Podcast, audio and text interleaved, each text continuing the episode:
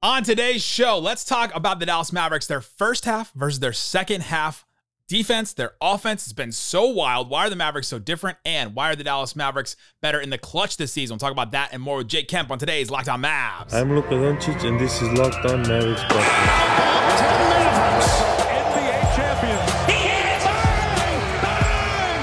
It's good. And the Mavericks have won the game! If you don't believe, you shouldn't be here. Loyalty never fades away. And welcome. You are locked on to the Dallas Mavericks. My name is Nick Angstadt, media member and NBA channel manager for the Locked On Podcast Network, your team every day. Thanks for being part of the show, making Locked On Mavs your first listen today, where the best way you can help us grow the show is to listen every day and to comment anything below. Let us know in the comment section how the Mavericks been so much better in the second half of games this season. Today's episode is brought to you by FanDuel. Make every moment more. Right now, new customers can bet $100 or can get $150 in bonus bets with any winning $5 moneyline bet. That's $150 if your team wins. Visit fanduel.com slash locked on to get started today. And joining me, the original host of this show, now from the Dumb Zone podcast that is no longer being sued. What you got for me, Jake Kemp? We were the original host, but we were like a Model T compared to the Lamborghini that you guys turned this into. You got graphics. I don't know. We we were so bare bones, man. We were just trying to get the thing up every day. It was uh, and it was not exactly a fun time for the Mavs either. so yeah, I'm uh, I'm a huge fan of you guys. Hey, thank you, man. We, we appreciate it. Appreciate you you pioneering and starting this, and then I appreciate you leaving and then handing it over, handing it over to us. Yeah. Is what I appreciate. fam- family thanks me. Definitely. Oh my gosh, game changer. Uh, Jake Kemp is here. We'll talk about the Mavericks. We'll talk about his impressions on some of the role players, some, some of the Josh Green versus Derrick Jones Jr. stuff.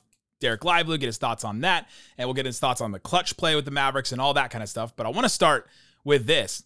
The Mavericks in the first half and the Mavericks in the second half are like two different teams. It's really hard to try and figure out, okay, what's been the biggest difference? The players have just said, we're just listening to the coach. We're just, we're just trying harder, basically. Tim Hardaway has said that. Grant Williams has said that.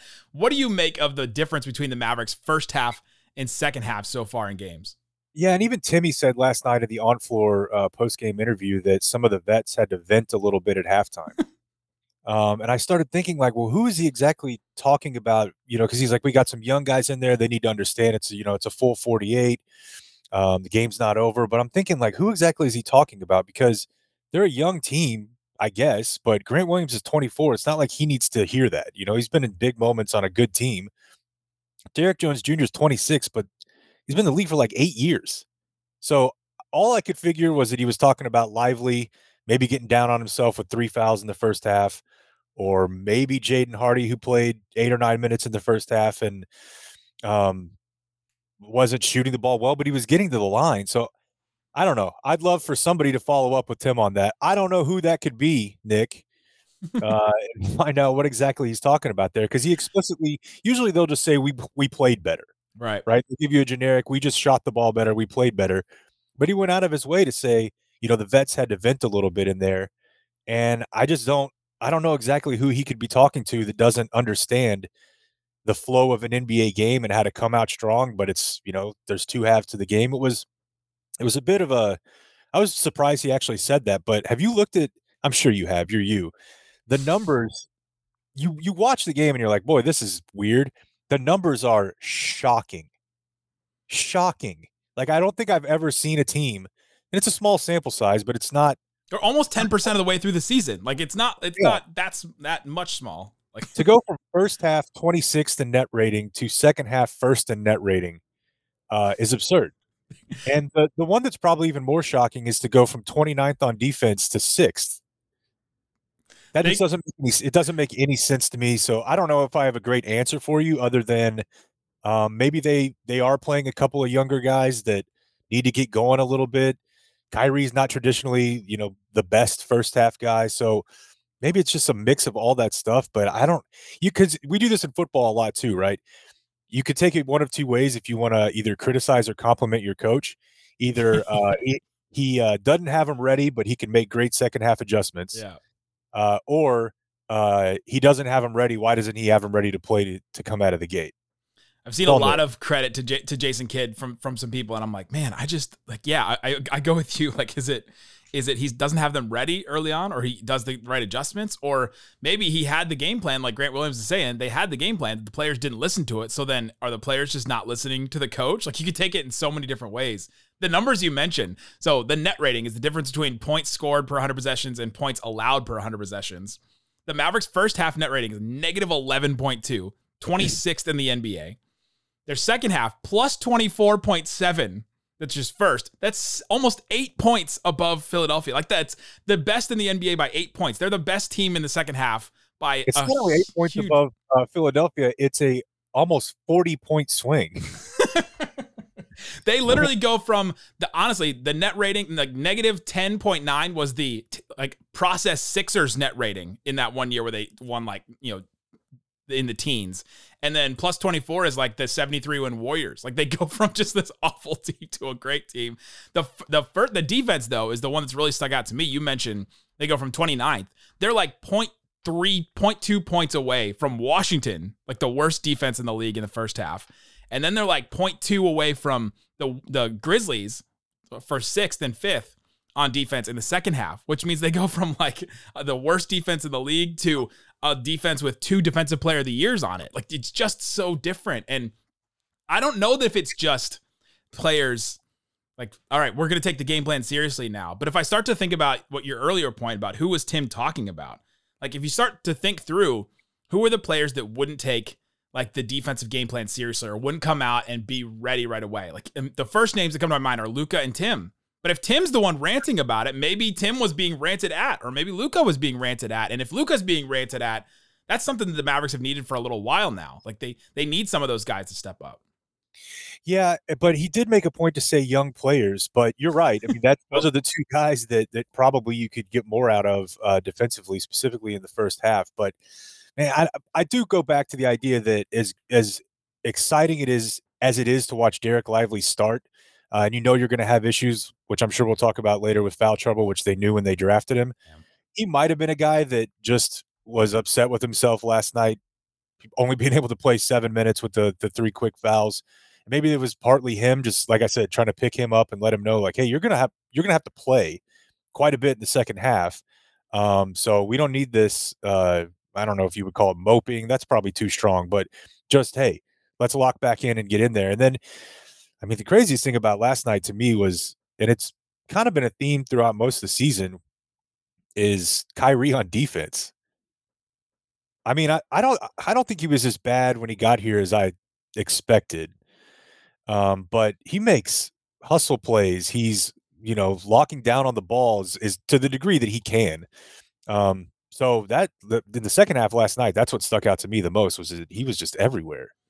You need you need a guy like that just to be smart in passing lanes. The, the he had a couple of plays where he made a bad offensive play and then immediately got the steal back. He's like, no, no, no, let me let me let me redo that and got the steal back. Like just to have a guy with that awareness, that quickness to take advantage of some of the young, like especially the young players on the on the Magic. He was, just felt like he was taking advantage of them on defense sometimes. And you don't expect that from a Kyrie player, but he's been good, and I think that that is one of the reasons why they've been good defensively in second halves is because if they do like everybody is if everybody does step up, they all rotate, they all communicate, they do what they're supposed to do.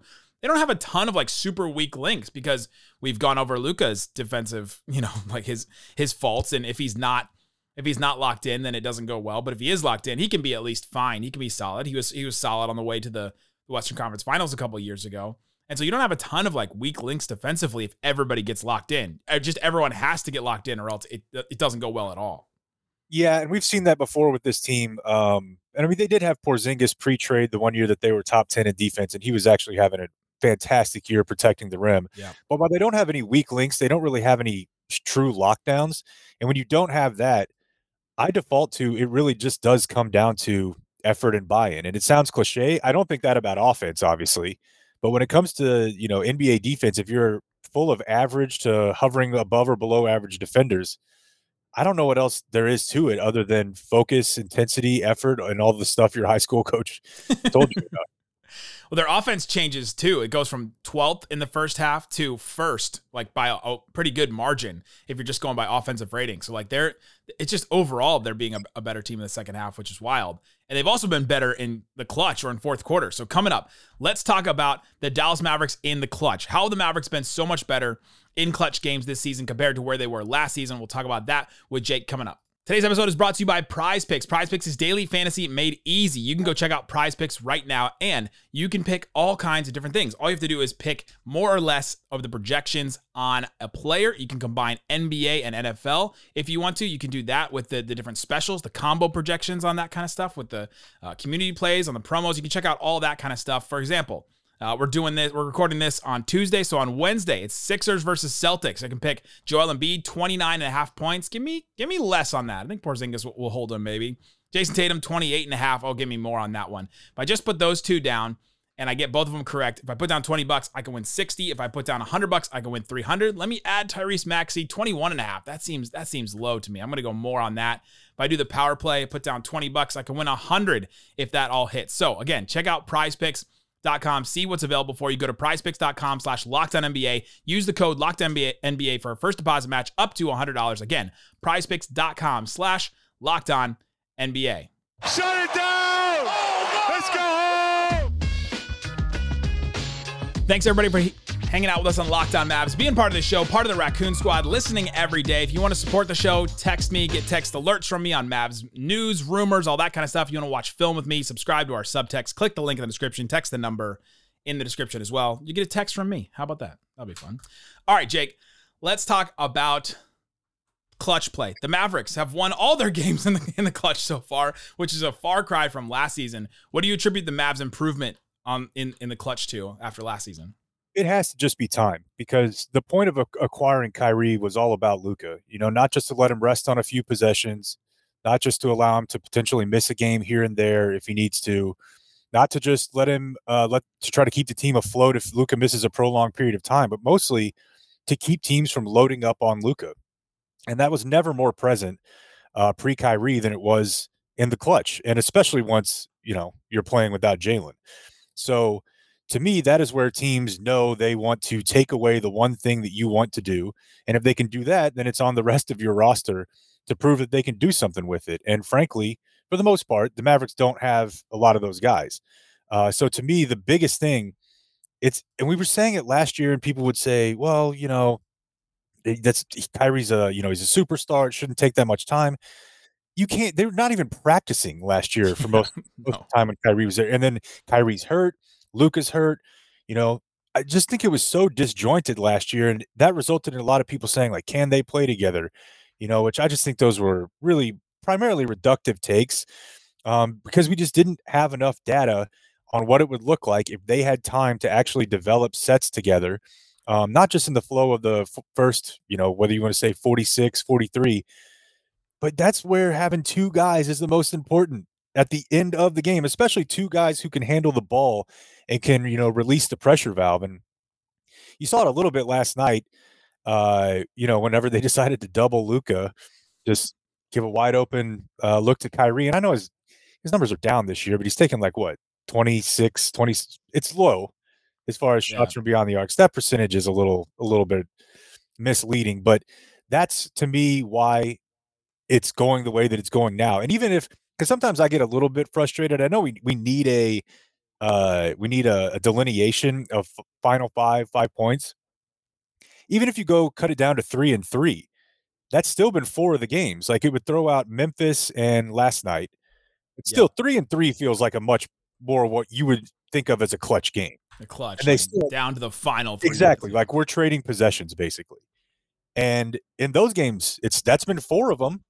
You know, so I I honestly think that you know when they're both out there healthy this year, I think it'll be a complete uh, flip of the script. I don't I don't think last year was representative at all. You know that not only just being able to practice every now and then, but camp.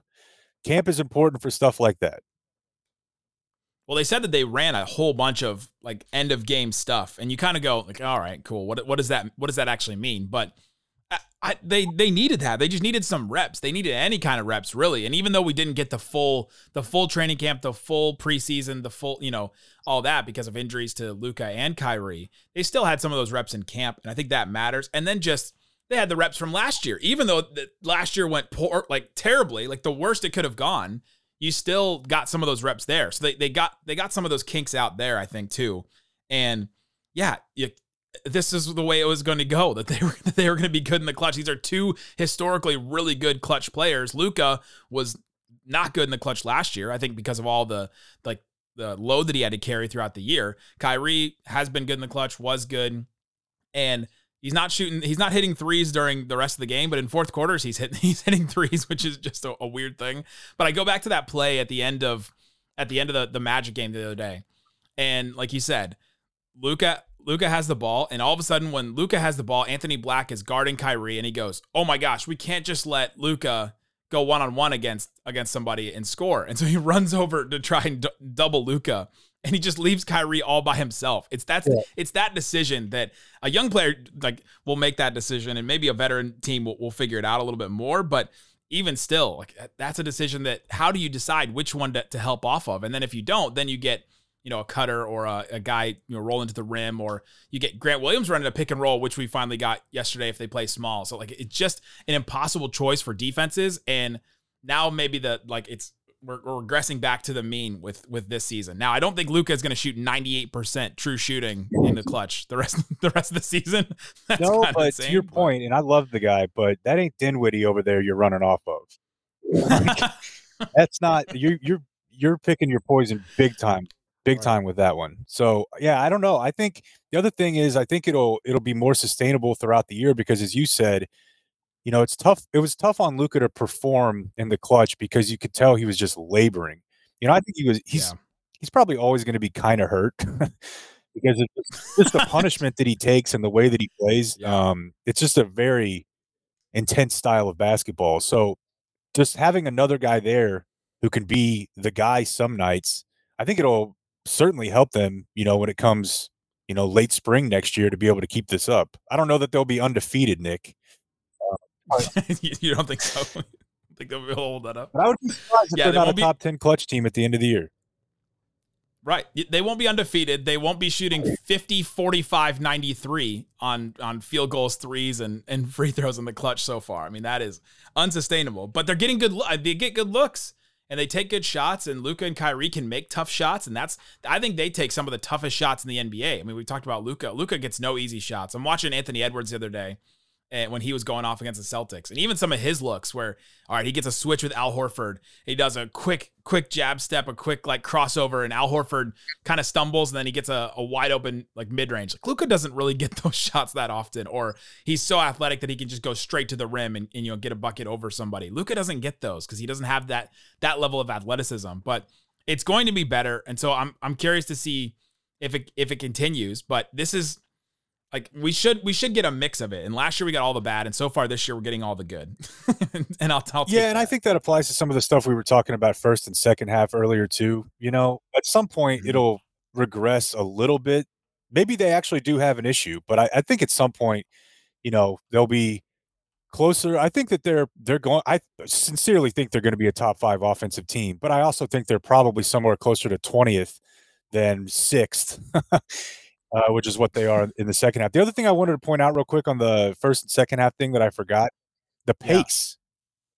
Yeah. Uh, yeah. Going from 22nd to 9th uh, in pace. That I don't, it, which of course is related to being able to get stops. Um, but yeah, they, we're all just kind of trying, like, what's your barometer for is this real? The pace, the pace is just or like as far as the pace, or as far as the like the first half, second. I would say the splits? first half, second half, even the clutch. Like, do you go twenty games? Yeah, I, I, Zach Lowe and Reg or and uh, JJ Redick had this conversation the other day, and Zach Lowe was like ten games, and JJ Redick was like twenty games. Of course, the yeah, player yeah. would want the longer time. period of time, and the and the analyst would be like, "I got to get it as soon as like I got to know ten games in." Uh, yeah, I, like I, I guess. Well, twenty games gets you what like 15% of the season through or so yeah 20% yeah about that yeah So it's okay. That, that, that shows me a little bit. So maybe that that takes you to December, and then around Christmas, maybe we, we learn about what teams are. So man, that yeah, that's gonna be that's gonna be weird. The pace is a, is another really good one too. I've been watching like the percentage of of plays that they have in the in transition, and it, if it's above like fifteen percent each game, then then they're actually doing pace. They're actually pushing the ball a little bit. And against the Magic, it was like 14%. So they had they did push it a little bit, but not as much. Whereas against Charlotte, it was 17. Like they they were really felt like they were pushing the pace on that. Another number that we're watching, but that has helped the offense. That's helped the offense and that's helped the defense too, because you get you get quick buckets and then everybody's still back. everybody's still back on defense. You don't have to run as far, I guess. All right, coming up, let's talk about some of the role players. I'm curious about your thoughts on Josh Green versus Derrick Jones Jr. This is like a, a, a minutia Mavs thing that only this show will talk about, that no other NBA show will talk about those two. And then we'll talk about Dereck Lively as well. Let's get into all that coming up. Before we do, let me tell you about FanDuel. FanDuel Sportsbook has all of the odds and props and lines that talk about the NBA. They've got NFL with the Cowboys too. Uh, if you're somebody that wants to bet on the Cowboys, if that's a thing that you want to do in life, uh, I don't think that FanDuel has like if Shohei Ohtani will sign with the Rangers or not, but if they do, man, that'd be that'd be a thing to hit on if, if you decided to, to go for that and hit on that.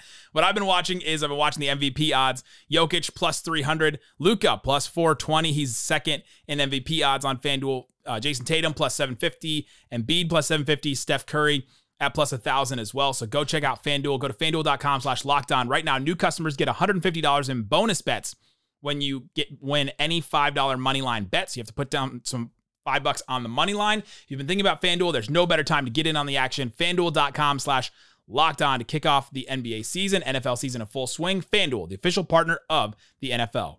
Shut it down! Oh, no! Let's go home! All right, Jake, let's talk about some of the Dallas Mavericks role players. Jason Kidd decided to go with Derrick Jones Jr. in, as, in the starting lineup. I think some people were surprised by that. I was a little surprised by it. But he's been closing with Josh Green. If you go and look at just their rotation, if you go to like NBAvisualrotations.com, if you, if you want to get that into it, and if you're listening to a daily Dallas Mavericks podcast, I think you may want to go that into it. That I think that's the type of person that you might be listening to this right now. You can see like Derrick Jones Jr. plays the beginning of the, the first quarter, plays the beginning of the third quarter, but then kind of doesn't play that much in the fourth. And Josh Green plays almost the entire fourth quarter. You look at the difference between their minutes. They both play 6.8 minutes a game in the first quarter, which is like tied for fifth on the team. And then in the fourth quarter, Josh plays 8.8 minutes. That's third on the team in the fourth quarter. And Derrick Jones Jr. only plays 3.2 minutes. What do you think about Kidd's decision to start Derrick Jones Jr., but then close with Josh Green now? It was odd because it seemed like right around the time that he was hinting in camp that he didn't think that he was a starter well, I guess the contract was only a couple weeks ago, but it seemed like back in camp he was kind of trying to let us know, like, hey, I don't, I don't think he's going to be a starter here. So, and the weirdest thing is that when when you watch Green this year, um, the regression on defense. Yeah. Um, so I don't know how much that plays into why would that mean that you're you're a better option to close a game. Um, but you know, maybe there's something to, you know, he is a high, high energy guy. Um, so even if he's blowing coverages and you know, not getting over screens, he's going to give you every single thing that he has out there. Um, so perhaps there's something too. you want that energy out there in the fourth quarter. Um, he's not like he's much younger than Derrick Jones Jr. It's just a couple years. Um, so I don't have a great answer for it other than Josh Green has just not been very good. Um, I, I don't know that he's really done anything to invalidate Kidd's decision so far this year. I mean, I was thinking that it would be a situation maybe even similar to what happened with Lively in game one, where, you know, through a couple games, you're like, okay, this is the guy. Like we tried this other thing, we tried to give yeah. someone else. But I I don't he's it's six games, but he's certainly not where he was, you know, when he was really picking up last year, offensively or defensively, really. The defensive part is way more concerning. Yeah, he hasn't really popped, right? You'd hope that he would. I hope that he would take that leap going to this year and pop and really, because that spot was there for the taking, right? My whole point with him over the offseason was you got to leave no doubt that you're the starter. I don't think that he did that through the preseason and through training camp. He definitely didn't do it with Jason Kidd because Jason Kidd didn't didn't believe it, but he is closing games with him. I, I think Josh gives you some more, like he gives you just enough defense and then gives you some more options offensively if you want to push the pace Um, his three point shot has been good still, which, which is good. He does give you some more deflections on defense, which has been good. He's averaging two deflections a game, and Derrick Jones Jr. is only at one, and so he gets he gets one more like to one more pass a game, which I think is is helpful. And so that kind of hustle stuff, the the the passing, we haven't seen a ton, but at least he gives you that more of that option.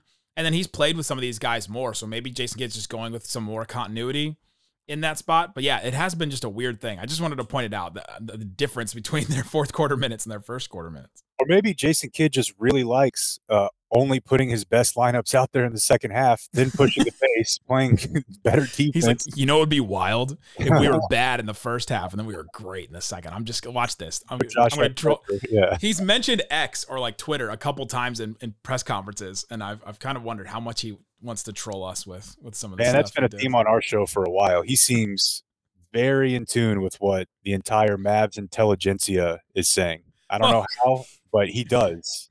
He had that whole thing last year where he looked at one of my tweets on like showing this, this is Christian Wood with with Luka and the starters. This is Dwight Powell with the starters and Maxi with the starters. And he was like, you know, we read everything you guys say and we we make decisions based off that. We just want to make you guys happy. And I was like, it was one of the weirdest professional moments I've, I've had. Yeah, and it's one of those So- things where you be sarcastic, but also like you you I do think that he's very into and maybe that's with every NBA coach. I don't listen to all their press conferences. I listen to his, but he Yeah. seems real in tune with what quote unquote do we call it Mavs X now? no, definitely not. Okay, good. I wasn't No. planning on it.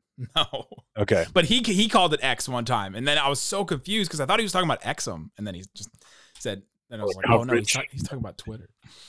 All right, let's talk about Dereck Lively. I want to get your impressions on him so far. What are, your thoughts about him? Has he changed your opinion about him? What are your thoughts on Dereck Lively so far this season? Well, my thoughts are that when they when they picked him, I shouldn't have thought about him as the player I saw at Duke or the Mm. player that I would have thought about on any other team. I should have only thought about the player he would be on this team with that guy. Mm. And if they had, you know, if even though his offensive game is so limited at Duke, it's one year, he fouled a lot. Um, so you know, when I, we're doing like pre-draft profiles and stuff, I'm like, "Ah, I don't know about this guy, not for the Mavericks, but just in general. And then they pick him, and you should just be thinking, like, they're just going to teach this guy to get vertical both ways, and he's going to have a fantastic lob threat on his hands. And you know, I think they went into the offseason and Luka's I don't remember if he said this or if it was just kind of implied. It was it's pretty clear he knew they needed a real big. And Yeah. That was not something that was like readily available for them. You know, they did what they could, but you know, it wasn't there was nothing out there that they could get that Luka was going to be like, okay, yeah, that's an established rim running big that can, you know, cover the back line uh, if someone beats me. But I already think that Dereck Lively can be that guy, and I think he can be that guy pretty quickly. I think he can be like 60% of that guy now. I mean, you know, he's gonna foul a lot. He's probably gonna foul a whole lot. And those those are gonna be the nights where you're gonna need to hopefully have Maxi available. Um, you know, I mean, I would have liked to see what would have been the case in the Nuggets game if Maxi would have been available uh, been available and they could have gone more, you know, more too big. So yeah, he's changed my impressions of him because coming out, I'm like, I don't know. I just seems like he's so raw. I expected him to be in the G League. Uh, I I did not see this coming at all. Uh, that he's going to outplay Wembanyama on opening night. Um, I don't think he's outplayed him since then, but Yeah, but definitely that he got he. We can hold on to that first. yeah, but sure. he's he's a, he's super exciting, man, and I obviously a ton of credit to Tyson Chandler, um, because you know he's he's for the most part been a plus defender and a great rim runner. I I think the future is very very bright for him, and I think It's wild that- go a long way in keeping Luka here. By the way, if if it gets Mm. to that point where it's like, what do we have in the cupboard? What sort of players do we have that I can grow with? I think that is the perfect guy to fit that. Yeah, having him and Grant Williams like that that those two moves I think did a lot for the Luka future thing. Sure. Grant Williams and Luka being the same age, and then Dereck Lively. This is his starting point. Like this is where where we're starting with him. He's only going to get better. His body's only going to fill out. Like imagine him with a full NBA offseason. He kind of almost got it because he did summer league. He came in in August and did all that. But imagine him with that full year. The thing with with him and like coming from Duke, the Kentucky guys all get a bump when they come in because there's so many dudes and there's so many guys on Kentucky that you just don't get to play your right role. And I asked I asked Dereck Lively about this the other day after he had another game where it was like he was 14 and 13. And I was like, you never put that lineup in college, even. Like, what's the difference between this and now? And he just kept talking about his role and how he just he knows exactly what his role is here. I think it's so specifically defined. That's a thing we kept bringing up over the summer that I think has been so true with him. It's so defined. All you have to do is this. Like just literally don't do anything else. Offensively, we're not asking you to put the ball on the deck. Like literally just dribble handoff and pick and roll. Like that's all that's all we really need you to do. Be a lob threat. And then on defense, he's got to figure out, you know, the defensive end, but that's what he's supposed to be good at. And that's what he picks it up really well. He's so smart to figure out some of these things so quickly and to read things. He is playing real conservative though, and you can just you can just tell that he's trying to not foul out of games. That Nuggets game was just he was just like, let me just not foul out of this game in any way, and then he got frustrated last night, like you said. But yeah, yeah. The other thing so too good. is you know I think he's got he's going to be a great rebounder, but that Nuggets game, I mean, that's an impossible thing to be compared to. But they were just yes. they were putting playing tricks on him with tip outs and you know just kind of working around him, and, and you know he's also gonna he's gonna fill out too. Yeah. Um, so man, I don't know. I I've I don't know that there's been anybody like him around here in a long, long time. Like I can't. You would have to go back a long way to think of somebody that was that young with that skill set. Um, that with that bright of a future. I mean, it's it's been a long time, if ever. Yeah, I was gonna say that young, like that that changes it because you can go, oh well, 2014 Tyson Chandler came back, or 2011 Tyson Chandler was about to win a Defensive Player of the Year. And you're like, oh man, no, he wasn't even that. He was like what 30s then. So yeah, I don't think Erick Dampier qualifies. um, so seriously, I, I don't know that they've ever had a player like this, and I and I think it's it's a perfect fit. It's a perfect fit. Does his impact change anything about what do you think about the Mavs making a trade in the future? Um, it does. It does because first, I mean, unless it involved moving him for somebody else that was uh you know, in the similar age range, you know, maybe like early mid 20s, who is more established. If you could, if you were putting a package together that sent him away, I would be actually more on board with that. What I don't want is to bring anything back that stops his progress at all. Mm. I want him playing as much as he possibly can. And so, yeah, I, I would say I would be more inclined to move him than to bring someone else in that would play in front of him. I think that mm. would be a bad idea. He needs minutes, and he needs minutes with Luka primarily. Yeah. We've gotten this question a lot about like, oh, should the Mavs still trade for a center? You guys kept talking about stopgap center. Like Lively's been better than I even expected, and I feel like they have kind of figured out that at least have a solid center rotation with with with Lively, and then Dwight coming off the bench, back in his back in his role that he needs to play. Like he plays he plays well there, and then with Maxi, you've got a swing guy that can do some different things that the Mavericks need too. And so the, I think they've always needed to trade for an elite defensive wing. You, that they need that desperately. And so if your question about if your question about who they should trade for in the future is, oh, do they still need a center number one? Is that the number one need? I don't think it is the number one need anymore. I think they've got they've got their answer for the future, and he's been a pretty good answer for the present too, which I've been really surprised by, and that's been been awesome to watch.